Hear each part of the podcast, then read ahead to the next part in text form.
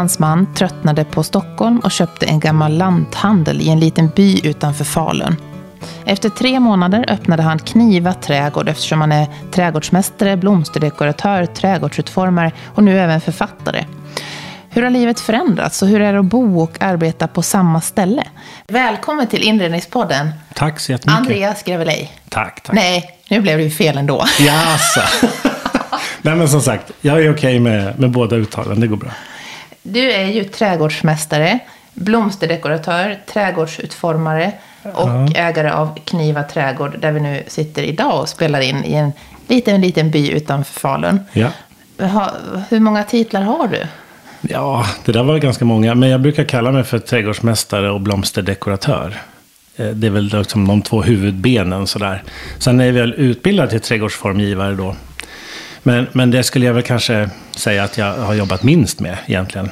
Jag har jobbat mer med odling och, eh, och, och liksom butik och den biten då, kan man säga. Jag har ju haft eh, två tidigare gäster som har jobbat med trädgård och eh, eh, växter i stort. Och det har ju varit Ulf Nordfjell som, har, som är trädgårdsarkitekt och Linda Hansson som är florist och Mm. blomsterdekoratör.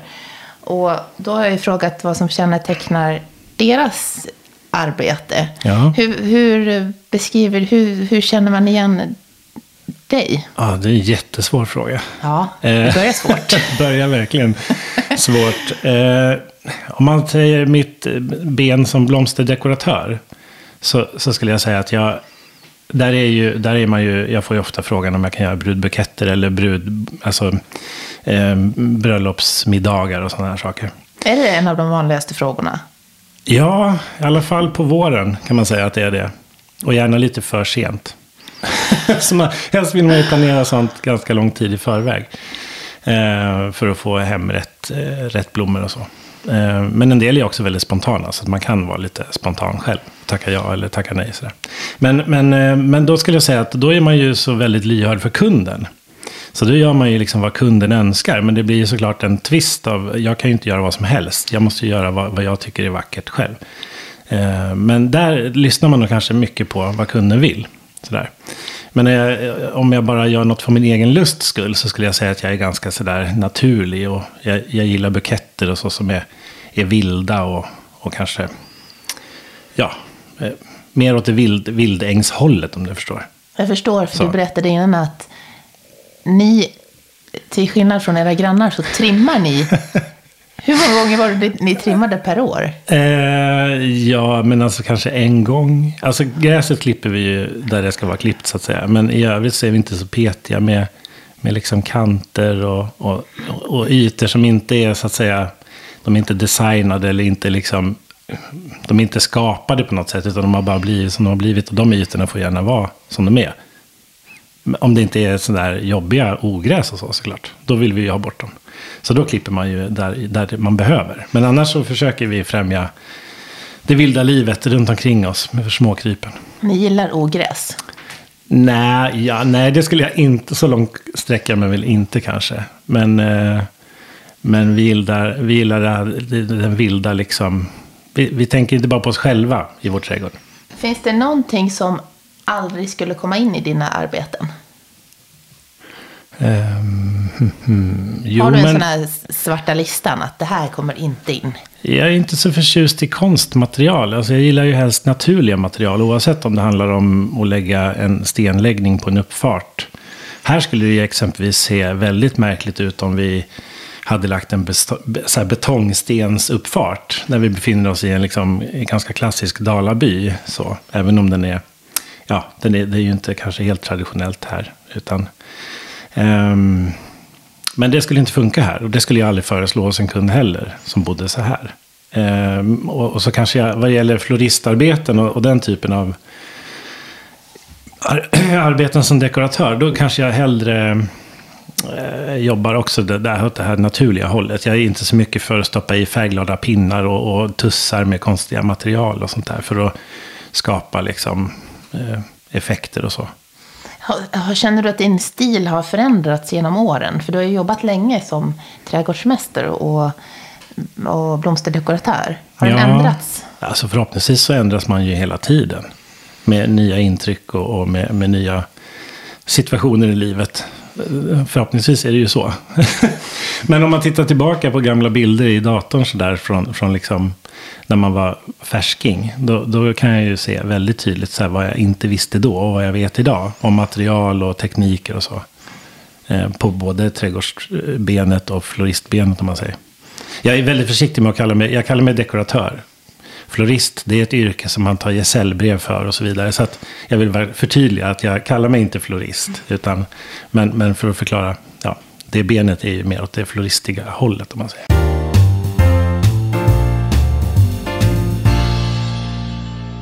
För några år sedan så såg din svärfar en liten mäklarannons över en gammal lanthandel i en liten, liten by mm. utanför Falun där vi sitter nu då. Och eh, så åkte ni upp och tittade på det här stället. Och vad hände sen? Ja, eh, det gick väldigt fort. Vi hade liksom under hösten 2014 så eh, jag hade drivit eget företag hela, hela 2014 eh, för första gången. Eh, och, och var jättenöjd med det. Jag får runt till mina kunder som jag redan kände sedan tidigare. Och eh, utförde arbeten hos dem och, och hade kontorsbeställningar med sådana här veckoblommor och sådär. Jag hade fullt upp hela tiden och det gick jättebra. Men jag kände någonstans att det saknades något. Och vi, eh, både André och jag kände att vi ville leva och bo med en trädgård liksom året om.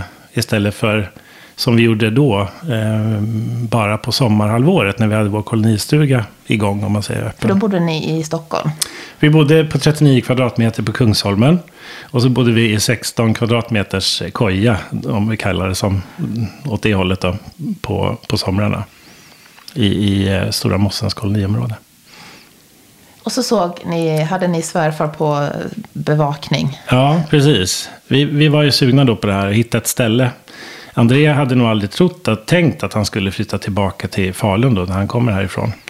Men eh, det var nog jag som som öppnade den dörren liksom och sa att det, det kanske är det vi ska göra för att få lite mer för pengarna och, och, och komma bort från en, en vardag som kanske är lite, det är väldigt mycket intryck och, och väldigt mycket stress i, i en storstadsregion, liksom, oavsett vilken det är. Så vi kände båda två att ja, men det, det är vi nog beredda att göra. Att lämna liksom det lite hetsiga vardagslivet för ett lite lugnare vardagsliv någonstans. Och då, och då blev det helt enkelt så att vi sökte oss upp hit och det här var första objekt, eller andra objektet vi tittade på, eller budade på överhuvudtaget. Så, så jag är tacksam för att vi var tvungna att lägga oss på det första, första objektet vi tittade på. så att vi hamnade här till slut. För det var ju så att när vi kom hit då, på den här visningen så eh, lös vi in med vår eh, iPhone-lampa i, i det vi tyckte såg ut som ett skyltfönster. Det stod ingenstans att det var en butikslokal. Och när vi lyser in genom det där fönstret så ser vi de här hyllorna, hyllsystemen, lådhurtsar, kyldiskar. Allt, är liksom, allt står där. Eh, lämnat från när butiken upphörde att vara butik från ja, i början på 60-talet. Oj. Så det var ju liksom en, en aha-upplevelse där, där liksom den här drömmen om att kunna bo och arbeta på en plats bara blev helt plötsligt verkligt. Att det här, det här, här är platsen som vi kan göra det här på. Eh, och så blev det ju. Mm. Och det var för fyra år sedan som ni flyttade upp? Ja, fast det känns som tio. Skulle jag säga. För att det är så mycket som har hänt? Det är så otroligt mycket som händer. Och eh, det har ju fått, den här lilla butiken har ju fått jättemycket uppmärksamhet. Och det är jätteroligt. Eh, och folk eh, strömmar ju hit även som besöksmål kan man säga nästan. Ja, få titta på er. ja, ja, precis. Aporna är du. Nej, men, men inte, nej, inte så kanske. Men, men att de är nyfikna. De har läst om det någonstans och då blir man nyfiken och då vill man titta på det. Jag har själv en lång lista med sådana eh, ställen som jag har läst, och, läst om och sett på Instagram och så. Så att jag, jag liksom vill dit någon gång. Men du hinner inte för du jobbar så mycket här ja, nu på sommaren. Ja, det är lite, lite sorgligt faktiskt att man hinner, man hinner inte runt så mycket själv. Men du, att, du är ju uppväxt i Stockholm. Att lämna storstad mot det här lilla, lilla bylivet mm. är, ju, är ju speciellt. Mm. Jag är ju själv uppväxt i en liten Dalaby. Ja. Och man, många av oss har, vi, har ju sett filmen också, Masjävlar. Ja, just det. Hur, du måste berätta ärligt, hur, hur är det? Ja, men jag, jag helt ärligt ska jag säga att jag hade fördomar. Och jag tänkte när vi skulle flytta att åh, vilka är det som bor där? Och herregud. Och, om jag ska, helt, ska erkänna en sak så tittade vi till och med valstatistiken. För det hade precis varit val då när vi skulle flytta. Så vi kollade valstatistiken och så, så utifrån den då så tänkte vi så här, går det att bo där? Ja, här såg det ut att kunna gå ganska bra. Så då kände vi så här, ja men okej, då, då, då är det värt ett försök liksom. Det var ett seriöst drag att titta på Ja, absolut. valstatistik. Ja, det skulle jag rekommendera alla att göra. Ja. Helt klart. Men, men så, så det var... Jag skulle säga att eh, omställningen var ju såklart stor. Men första året så pendlade jag ner till Stockholm varje vecka på, på fasta uppdrag. Så jag satt ju och körde bil. Jag har ju sett hela Uppland, alltså varenda liten krok av väg har jag ju sett eh, för att man har kört fel eller, eller valt att åka olika vägar för att få olika intryck liksom, fram och tillbaka. Nej, men har det gått som du har tänkt dig? Eh, jo, men jag- den här flytten, liksom, jo, att, men att det- hitta jag- ro. Ja, så trodde jag att jag skulle få lappsjuka. Eh, det trodde jag att jag skulle få ganska snabbt då. Att jag skulle bli stressad och nervös av att jag skulle befinna mig någonstans där inte allt hände. Sådär, att man skulle missa saker. Så har jag alltid, ja, the fear of missing out. Jag har alltid haft, eh, haft det draget tidigare. Men sen har det väl hänt något. Jag antar att jag har blivit äldre. Och, och kanske eh, det har också blivit helt, ja men lite, det har, det har det är betydelselöst. Att, att eh, jag behöver inte upptäcka allt. Sen också att man har gift sig och, och stadgat sig på alla sätt och vis. Och man är liksom... Det är, det är en, en trygg... Vi vill skapa ett tryggt eh, hem för oss själva och för våra nära och så. Men ni flyttade in eh, i, på den här gården. Efter tre månader så startade du butiken. Ja, vi, vi flyttade hit i mars, i början på mars 2015. Eh, vi gifte oss i början på maj här i, i Falun. Ehm, och vi öppnade butiken i början på juni, 5 juni 2015. Så det, och sen så rullade det på då med all den här uppmärksamheten som det fick.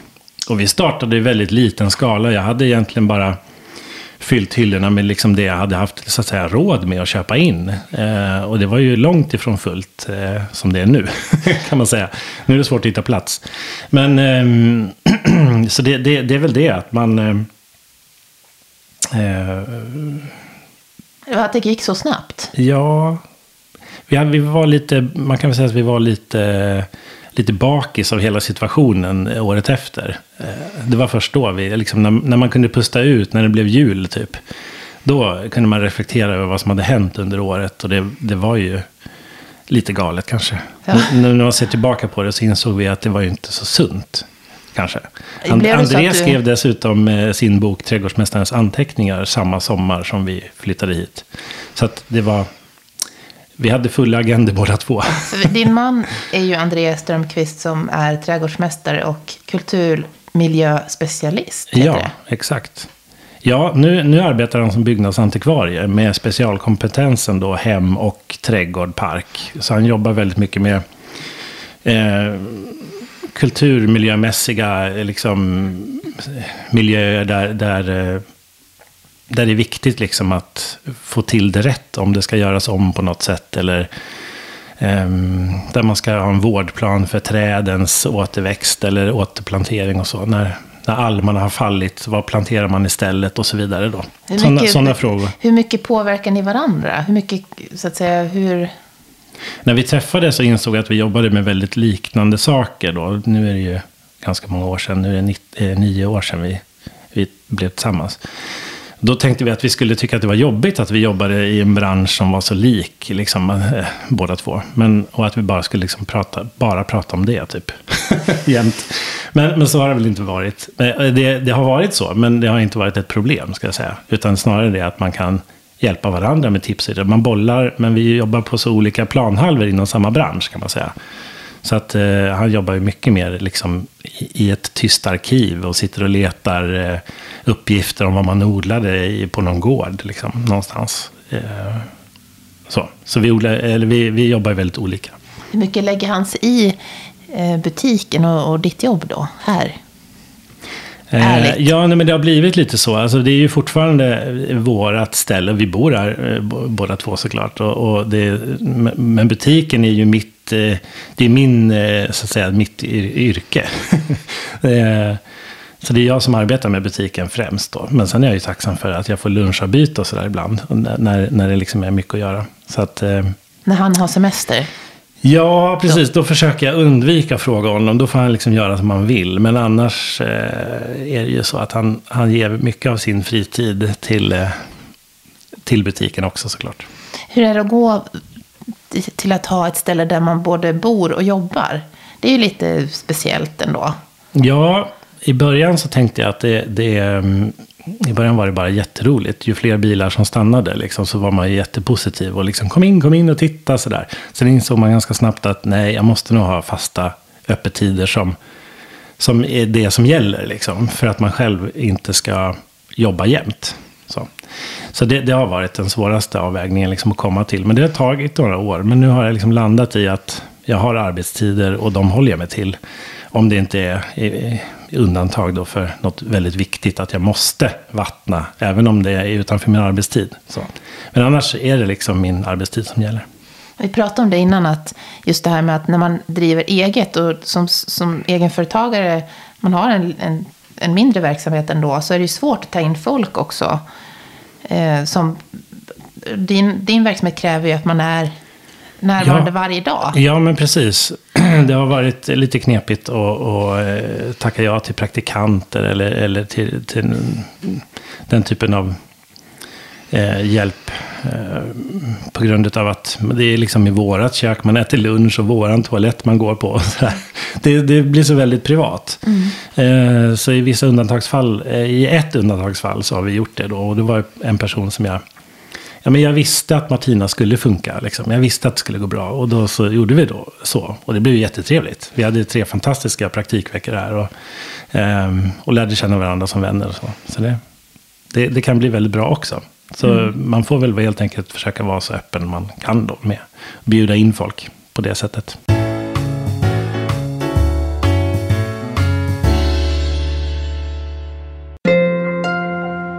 Gå gärna in och prenumerera på Inredningspodden med mig, Johanna Hulander, så får du en notis när nästa avsnitt släpps. Jag sänder hela sommaren så att du under semestern kan lyssna på ett nytt avsnitt varje onsdag. Och gå gärna in och skriv ett omdöme eller en recension när du har tid så att flera hittar till just Inredningspodden med mig. För dig som är ny lyssnare så finns alla avsnitt samlade på inredningspodden.com. Och där finns det också olika sätt att lyssna, till exempel Spotify, iTunes eller Acast. Och där kan du också lämna din mailadress för att få Inredningspoddens nyhetsbrev.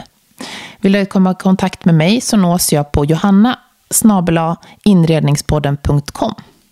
Följ även Inredningspodden på Instagram där vi heter inrednings understreck podden.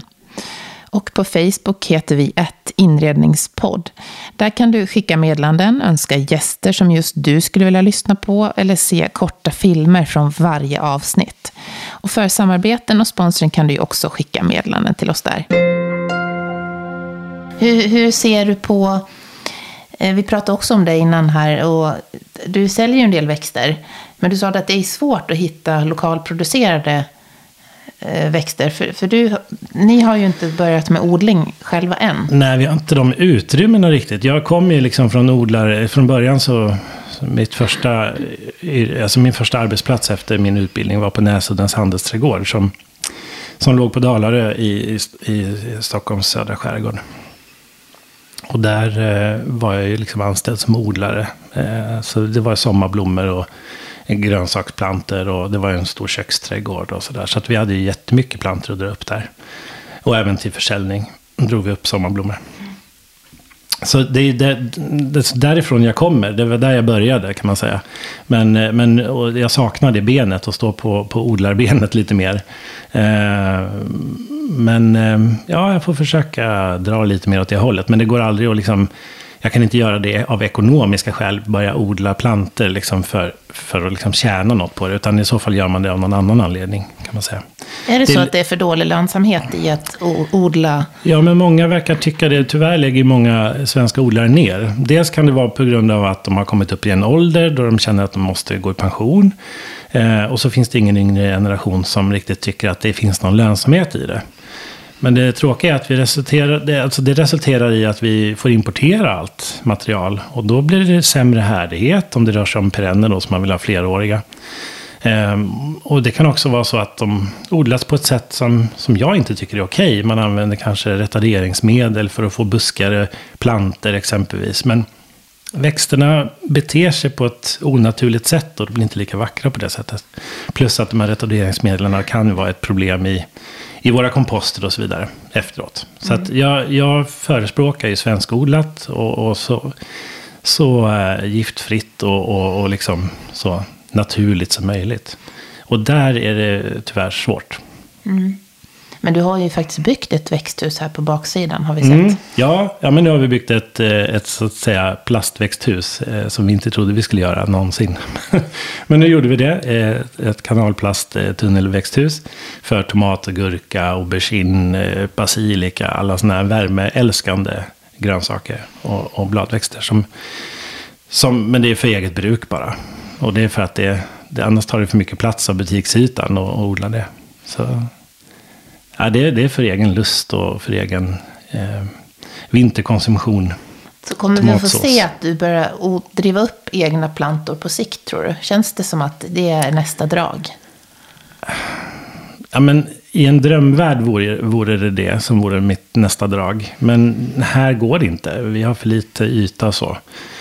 Eh, kanske att jag kommer att försöka dra Min tanke från början har varit hela tiden att jag ska kunna fröså en del perenner och tvååriga växter och sådär och ha, och ha till försäljning. Så det kanske jag kommer att försöka med ändå. Men eh, ja, det är platsbristen framför allt. Men jag vill verkligen uppmana de som lyssnar att tänka på sådana här lokala odlare för att hålla dem vid liv så länge det är möjligt. Eh, och tänka sig för lite när man handlar trädgårdsväxter. Var kommer de ifrån? Fråga gärna den som säljer, för de ska veta vad växterna liksom har för ursprung. Um, så fråga efter svenskodlat. Eller när, närodlat också för den delen.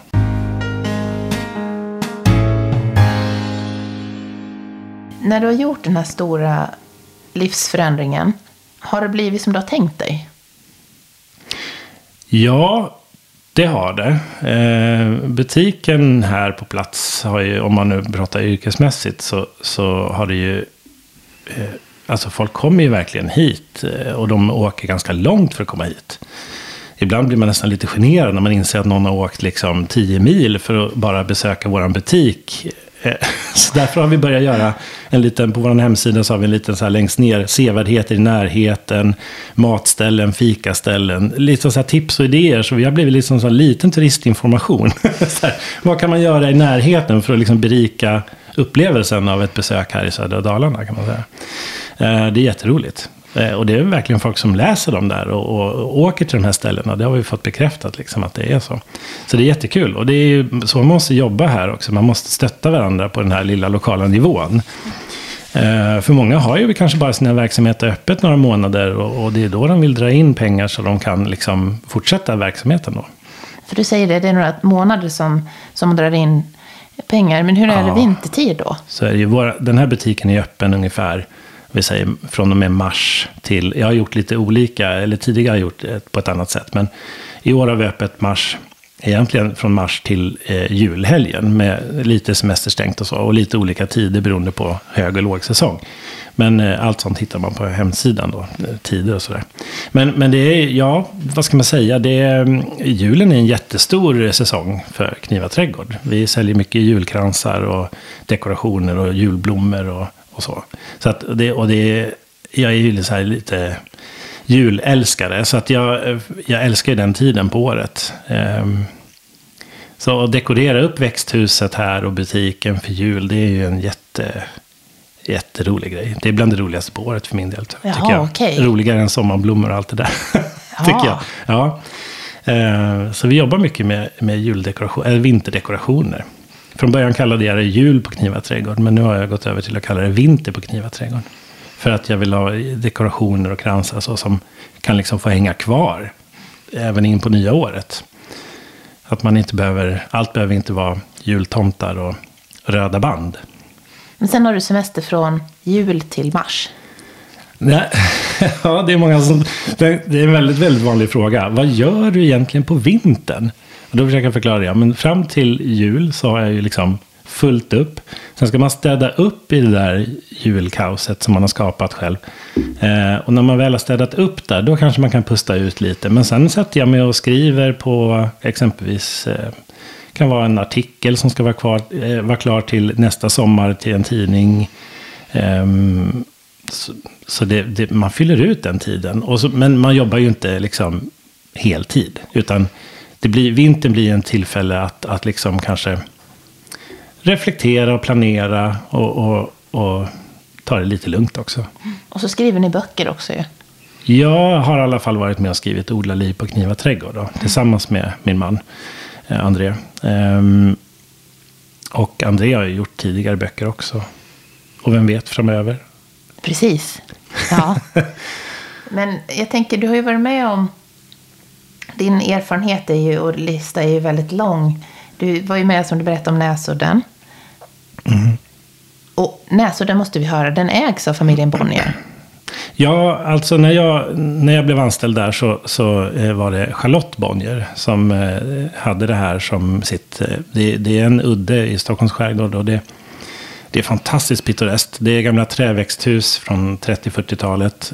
Det är Eh, en äppelträdgård eh, och det var en köksträdgård och, och så. Men numera är den tyvärr stängd för allmänheten, den här platsen. Ehm, hon drev den egentligen fram till 2014, då, från början på 90-talet någon gång. Och då drev hon den eh, väldigt passionerat. Hon var väldigt trädgårdsintresserad. Hon gick bort här för några år sedan tyvärr. Men en otroligt passionerad trädgårdssjäl var hon. Så det var en ära att få, få vara med henne i, i de tio åren som jag kände henne. Då.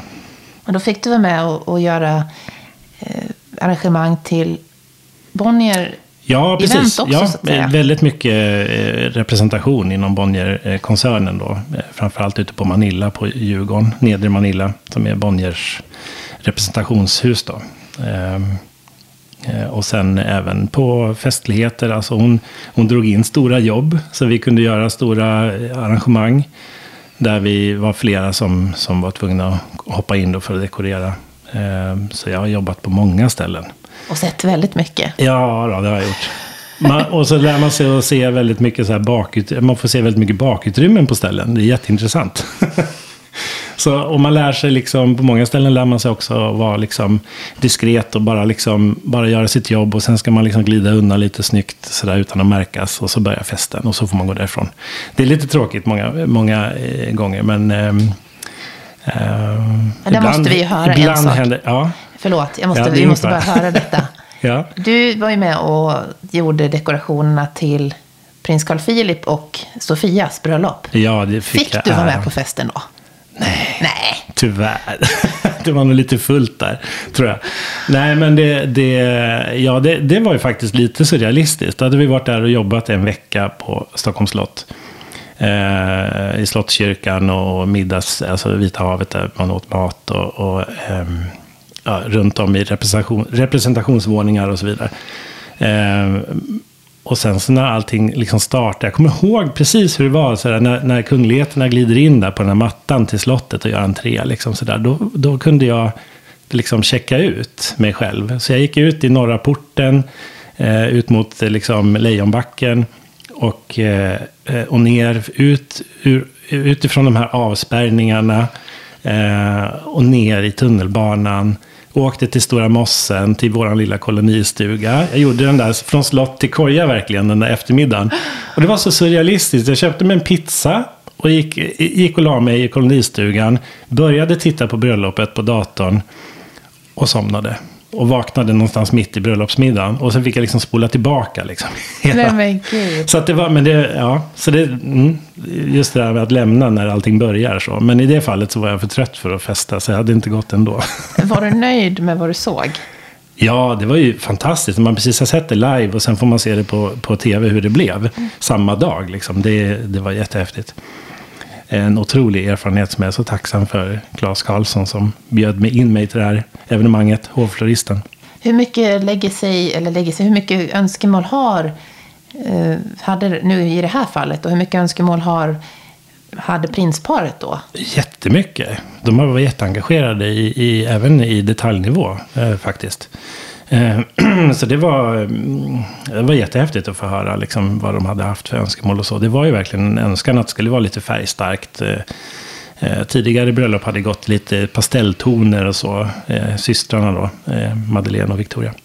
Så nu var det liksom deras tur att få göra någonting lite mer klatschigt kan man säga. Och det gjorde de ju verkligen. På många sätt skilde sig deras bröllop. Det var lite mer kurbits. Ja, men, ja, men liksom det var lite mer, ja exakt, det var lite mer eh, så rejält kan man säga. Vad är det som har varit höjdpunkten på din eh, arbets, under ditt arbetsliv hittills? Uh, ja, men det, att få vara med där var ju såklart en av de stora sakerna jag har gjort eh, på, det, på den sidan, helt klart. Men eh, vad ska man säga? Det... Oh. Ja, men det är väl kanske det. På, just på den dekorationsbiten så är det ju det som är störst. Helt klart. Men vad det gäller trädgård. Så ja, vad ska jag säga? Jag fick faktiskt vinna årets D-trädgård för några, ja, 2013 eller 12, 13 eller 14 tror jag det var på Trädgårdsmässan, Nordiska trädgårdar. För det är handelstråd. Så det var lite roligt. Det Grattis har jag gjort också. i efterskott. Tack så mycket. ja, men det var nära också. Det är ju mm. en, en, en tuff bedrift, för det är ju hård konkurrens. Ja, det är det ju verkligen.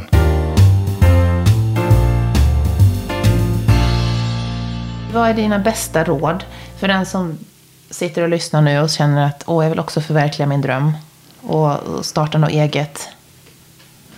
Ja, att starta eget överhuvudtaget eller just eh, starta eget någon annanstans? Eller menar du? Ja, jag tänkte både och. Ja, ja jag började ju väldigt liten skala. Det, det, var ju bra. Jag tog inga stora lån eller någonting det första jag gjorde för att liksom skapa det här. Utan vi hade ju en sån fördel med att vi hade lokalen på plats. Det var egentligen bara att förbereda lokalen med lite mera el och eh, den typen av eh, in, insatser. Då. Men, men annars kunde jag egentligen bara, liksom, jag började litet och sen har jag successivt byggt upp det. Sakta men säkert kan man säga. Eh, så det är väl mitt bästa tips. Att försöka börja lite försiktigt. Men ändå vara intressant för, för folk. Helt enkelt. Mm. Och framförallt göra något personligt tror jag är jätteviktigt.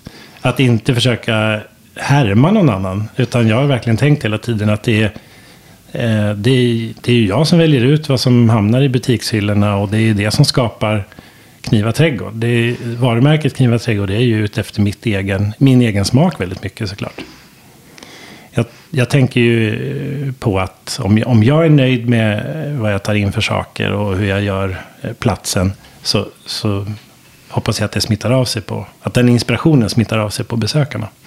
Och det här med att byta från storstad till en miniby. Ja, alltså jag upplever kanske inte att jag bor främst i den här lilla, lilla byn, utan jag upplever att jag bor i Falun. Och det är en eh, stor stad. Och, Falun är ju en, liksom, men en mellanstor stad i alla fall, om man ser till Sverige-mått. Eh, och eh, nej, men det, jag tror faktiskt att den här typen av flyttar från storstadsregioner till, i det här fallet då, strax utanför en mellanstor stad, kommer att öka väldigt mycket. Och det har vi redan märkt på, på folk i vår generation som har gjort samma resa som vi då, så att säga. Att lämna, lämna en stressigare vardag för att liksom hitta ett annat värde i livet också. Det låter ju lite klyschigt, men det är verkligen sant. Alltså, ja, vi har fått mycket mera lugn. Jag ska ärligt säga att jag satt i, i bilköer och eh, upplevde hjärtklappning nästan var och varannan dag. Nej, nästan varje dag, ska jag säga. Ehm, för att man inte kommer fram tillräckligt fort eller in, liksom har deadlines, man ska lämna saker och så vidare till en begravning eller ett bröllop eller vad det nu kan vara för någonting. Så mm, den där stressen har man inte här. Nej. Samma stress. Det är, men, det är en eh, annan men, trafiksituation i Falun. Ja, det är det. Även om den har ökat också, eh, såklart. Eh, men jag tycker att ja, men det är ett lugnare tempo. Det är en, liksom en skönare puls helt enkelt. Folk är, folk är avslappnade och en annan relation till... Liksom, här i Falun är ju rena hurtbullestad. Alltså det är så hurtigt här. Eh, så det ska friluftsas och det ska gå i skogen. Det är nästan som man tror att man bor i Norge. Alltså det är väldigt sådär friluftsigt. Och det är fantastiskt. Det, jag tycker det är jätteskönt att folk har den relationen till, till skog och mark och natur. Liksom, att, det, att det finns så nära att tillgå hela tiden. Så att man kan få det i, i sin vardag. Liksom. Mm. Har du börjat åka längdskidor? ja, vi får väl... Eh, nej, jag, får, jag kan inte ljuga. Jag, eh, nej, det har jag inte. Jag har aldrig varit den sportiga typen överhuvudtaget. Men och sen har jag liksom aldrig haft någon relation till... Eh, min familj har aldrig åkt till fjällen och åkt skidor och sådana saker när jag växte upp. Så jag har aldrig haft någon sån sportrelation egentligen. Men eh, jag borde väl. Det kommer? Ja, det gör väl det. Finns det någonting som du skulle ha gjort annorlunda? Eh, ja, vad skulle det kunna ha varit? Jag, jag tycker nog att jag har gjort, eh, eh, gjort det bra hittills. Eh, jag tror faktiskt inte det. Eller inte något jag kan komma på så här på rak arm. Du tänker inte så? Nej, jag försöker nog blicka framåt istället för att, att gjort något annorlunda. Det blir sån tillbakablick eller liksom någon utvärdering tillbaka. Jag ser nog hellre framåt och är liksom mer av en visionär vad jag ska göra härnäst. Eller hur jag vill utveckla butiken eller vad jag vill anlägga härnäst i trädgården eller sådär. Vad är det för drömmar som ligger? Vi hörde om en kanske, det här med odling. Ja, just det. Eh, nej, men det är klart. Ja, alltså jag tänker att Falun skulle behöva ett större, en större handelsträdgård eh, som inte finns. Eh, så det, det finns ju en tanke om det kanske. Men det är ju bara på en drömnivå. så. Eh, men också skulle jag nog vilja utveckla den här trädgården för lite mer visningsträdgård. Alltså lite mer utveckla rabatter och så lite mer. Så att man har mer att visa upp och kan ta hit, eh, vi får ju hit eh, busslaster med trädgårdsföreningar som som kommer på en liten, litet prat och eh, sen titt, eh, fri titt i, i butiken. Då. Så liksom ge dem lite mer kött på benen, prata lite mer växter, kanske ha lite mer kursverksamhet och så. Får man ge ett önskemål? Ja. Jag som har en gammal gård, jag tycker det är så svårt. Jag vill ju ha tips på där som ni jobbar med också, med kulturmiljö. Ja, just det. Växter. Mm. Ja, då får jag helt enkelt konsultera oss då. Ja, det blir jo, men det, så. Men jag, skulle jag, det är ju ett litet ben jag har också här i verksamheten. Att jag konsulterar, åker ut på plats och konsulterar. I den mån jag hinner. Så åker jag ut och gör den typen av konsultationer. Och det är ibland kan det vara nyblivna trädgårdsägare som, som inte har en aning om vad de har i trädgården överhuvudtaget. Så får jag hjälpa dem liksom att reda ut lite. Vad är det här? Vad är det här? Kan jag ta bort den där jasminbusken? Kan vi, hur gör vi för att få den mindre risig? Och så där. Hur klipper vi det? Och det är jätteroligt. Och ibland kommer man fram till att det inte behövs göra så mycket överhuvudtaget. Utan att det är bara en fråga om skötsel och då är de nöjda med det. Andra vill göra om allt och börja från, från, från noll och ingenting. Och då får man nästan hämma folk så att de inte liksom tar ner något fint träd eller någonting sådär i onödan. Men jag tycker det vore bra med en visningsträdgård också så man kunde gå och titta så här. Det här skulle jag vilja skapa. Ja, men, liksom, men folk blir väldigt inspirerade när de tittar i de rabatter som faktiskt finns här omkring. Även om de just nu kanske är lite eftersatta. Jag har inte hunnit eh, klippa ner eh, överblommade irisar och så vidare. Men, men, eh, men det är ju också en del av trädgården, liksom, det här liv och död. Alltså det föds, det blommar, det dör. Eh, och det, det är en del av, av det är en del av det vackra i mina ögon. Sådär. Men sen finns det ju en gräns när det ser skräpigt ut. Jag, jag, jag börjar tangera den nu, men jag, jag, ska försöka. Jag ska försöka ta ett sånt litet ryck, ogräsryck här. I det här programmet får man önska en gäst som man skulle vilja lyssna på. Vem skulle du vilja kunna tänka dig att lyssna på? Jättelyxigt. Men jag vill alltid höra mer av Lotta Kühlhorn, som är grafisk formgivare och en stor loppusentusiast. Hon, mm. eh, hon har bland annat gjort Trädgårdsmästarens anteckningar eh, till André då. Hela formen för hela boken. Eh, och sen så är hon ju... hon, hon, är väldigt rolig att lyssna på. Eh, så henne tycker jag absolut du ska kontakta. Tack, det låter bra. Mm. Och hur kommer man i kontakt med dig? Ja, mig Kniva Trädgård hittar man på Instagram och Facebook och hemsida. Eh, knivaträdgård.se. Eller eh, Instagram då, Kniva Trädgård. Och Facebook också, Kniva Trädgård. Det finns bara ett Kniva Trädgård och det är här. Och det är lätt att hitta. Ah, tusen tack Andreas. Tack, tack.